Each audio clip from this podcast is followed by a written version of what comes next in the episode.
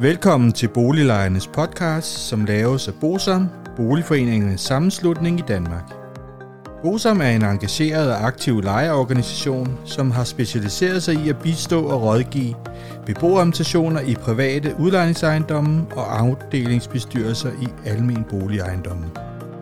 Formålet med Boliglejernes podcast er at informere lejerne om nogle af de problemstillinger, som vi ved, at mange lejere ofte spørger om samt at give mulighed for, at nogle aktuelle problemstillinger bliver belyst ud fra et lejerperspektiv. Boliglejernes podcast er lavet af lejere til lejere.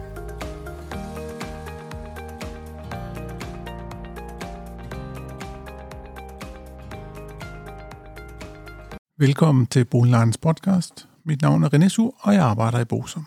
I dag skal vi have 15. del af Blackstone og det danske boligmarked, og det har fået titlen Skattesagen fra Højesteret. Det er sådan, at den 9. januar 2023, der kom Højesteret med en afgørelse omkring en skattesag, som blev afgjort i Højesteret, og den her skattesag har en almen interesse, og det er derfor, vi tager den op. Derudover skal jeg skynde mig at sige, at selve skattesagen er ikke ens betydende med, at den konstruktion, som andre kapitalfonde, eller for den sags skyld Blackstone, har i dag, er ulovlig eller noget som helst andet. Der er bare flere lyttere, som har spurgt lidt ind til, om jeg ikke vil lave et lille afsnit om det her.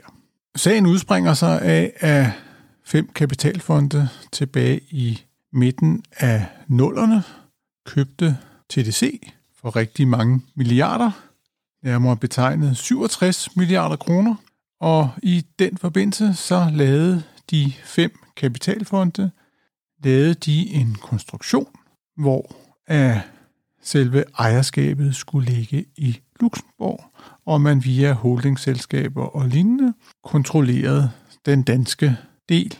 Konstruktionen havde til formål at undgå skattebetalinger i Danmark.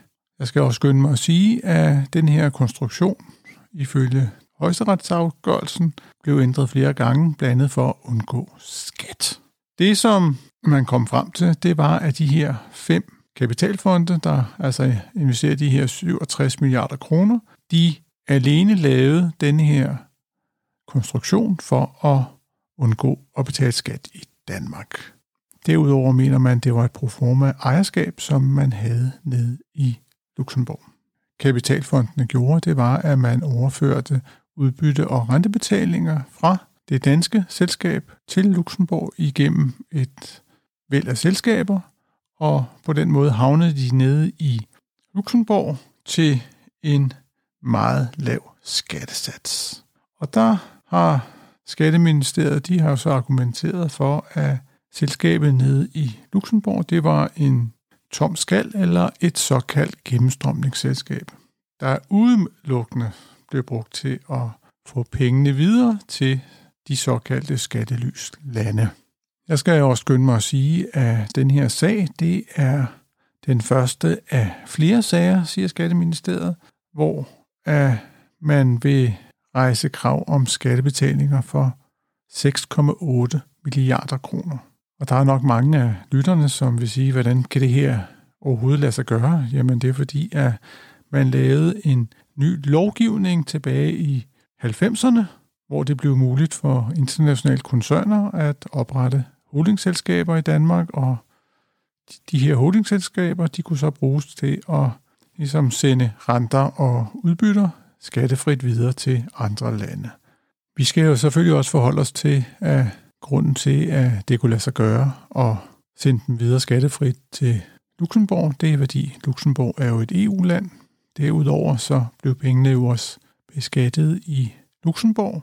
Og der ved vi jo fra det såkaldte LuxLex, som var et læk af skattepapirer og lignende, af skattemyndighederne i Luxembourg. De havde lavet nogle aftaler med nogle store multinationale virksomheder om, at de penge, der kom til Luxembourg, de skulle beskattes med 0,03 procent. Og der må vi jo nok sige, at det er en væsentligt lavere skatteprocent, end de fleste kender herhjemme i Danmark. Man regner med, at de her kapitalfonde de har sparet mellem 1 og 2 milliarder kroner i dansk skat om året på denne her konstruktion. Jeg skal måske også sige, at i dommen der har man også forholdt sig til, at de reelle ejere af disse selskaber i Luxembourg, er de ligesom havde adresse nogle andre steder, for eksempel i Cayman Islands, Jersey og staten Delaware i USA og i Holland. De fleste af disse steder er jo kendte skattely.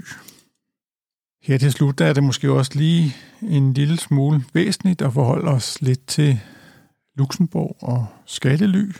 Og der vil jeg jo forholde mig til en undersøgelse af skattely, som er lavet af en økonom, der hedder Gabriel Sugman, som har skrevet Nationernes skjulte velstand fra 2019.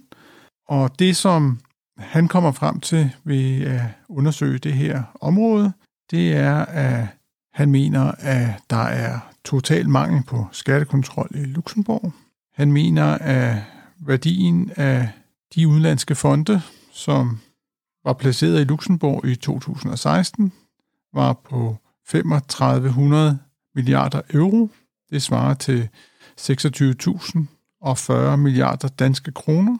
Yderligere forholder han sig til, at 45 procent af Luxembourgs indtægter er fra finanssektoren, og det er måske også yderligere værd at bemærke, at i 1970 var det kun 2 procent, som kom fra finanssektoren. Så der har været en meget voldsom stigning af indtægter fra finanssektoren, og det er måske også derfor, at det er muligt at få lavet den slags hemmelige aftaler med skattemyndighederne. Sugman han har også set på, hvor store beløb der er skatteunddragelser for om året i hele verden, og det kommer han frem til, at det er 155 milliarder euro, eller 1153 milliarder kroner om året. Og det er så kun private mennesker, der har det, fordi det er det eneste, han kan opgøre. Dertil så kommer der jo altså virksomheder, som har mulighed for at lave skatteunddragelse, eller skatteoptimering, som man også kalder det. Og det er også værd at bemærke, at her snakker vi kun om aktiver, ikke redde penge i pengesedler, og det han jo blandt andet forholder sig til, det er, at det er et velkendt fænomen af de store dollarsedler, og for eksempel 500 eurosedler, de bruges hovedsageligt til sort arbejde og skatteunddragelse. Fordi så han stiller jo selvfølgelig spørgsmålet, hvornår har du sidst brugt en 500 euro seddel? Det svarer jo til over 3500 kroner. Det var det, jeg vil sige i dette lille specialafsnit omkring skattely og den her dom for højesteret. Som sagt er det jo ikke ens betydende med, at det som hverken Blackstone eller andre ejendomsinvestorer øh, gør er ulovligt. Men det er interessant at se, at der har været en dom i forbindelse med et gennemstrømningsselskab i Luxembourg. Husk, hvis du har lyst til det, så er det muligt at abonnere på Boliglejernes podcast. Det er også muligt at gå ind i vores Facebook-gruppe, og der kan du komme med forslag til emner, vi skal tage op, eller idéer, og ellers må du egentlig have det så godt. Hej hej.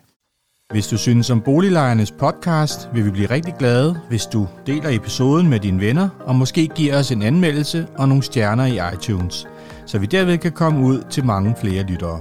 Oplysningerne i denne podcast er udtryk for vores opfattelse af retsstillingen på nuværende tidspunkt. Men husk, at retsstillingen kan have ændret sig, når du hører denne podcast, da der kan være kommet ny lovgivning eller praksis på området. Den videre vigtigt at være opmærksom på, at gennemgangen i denne podcast alene har været overordnet for at give et overblik og derfor ikke kan regnes for en udtømmende gennemgang af emnet.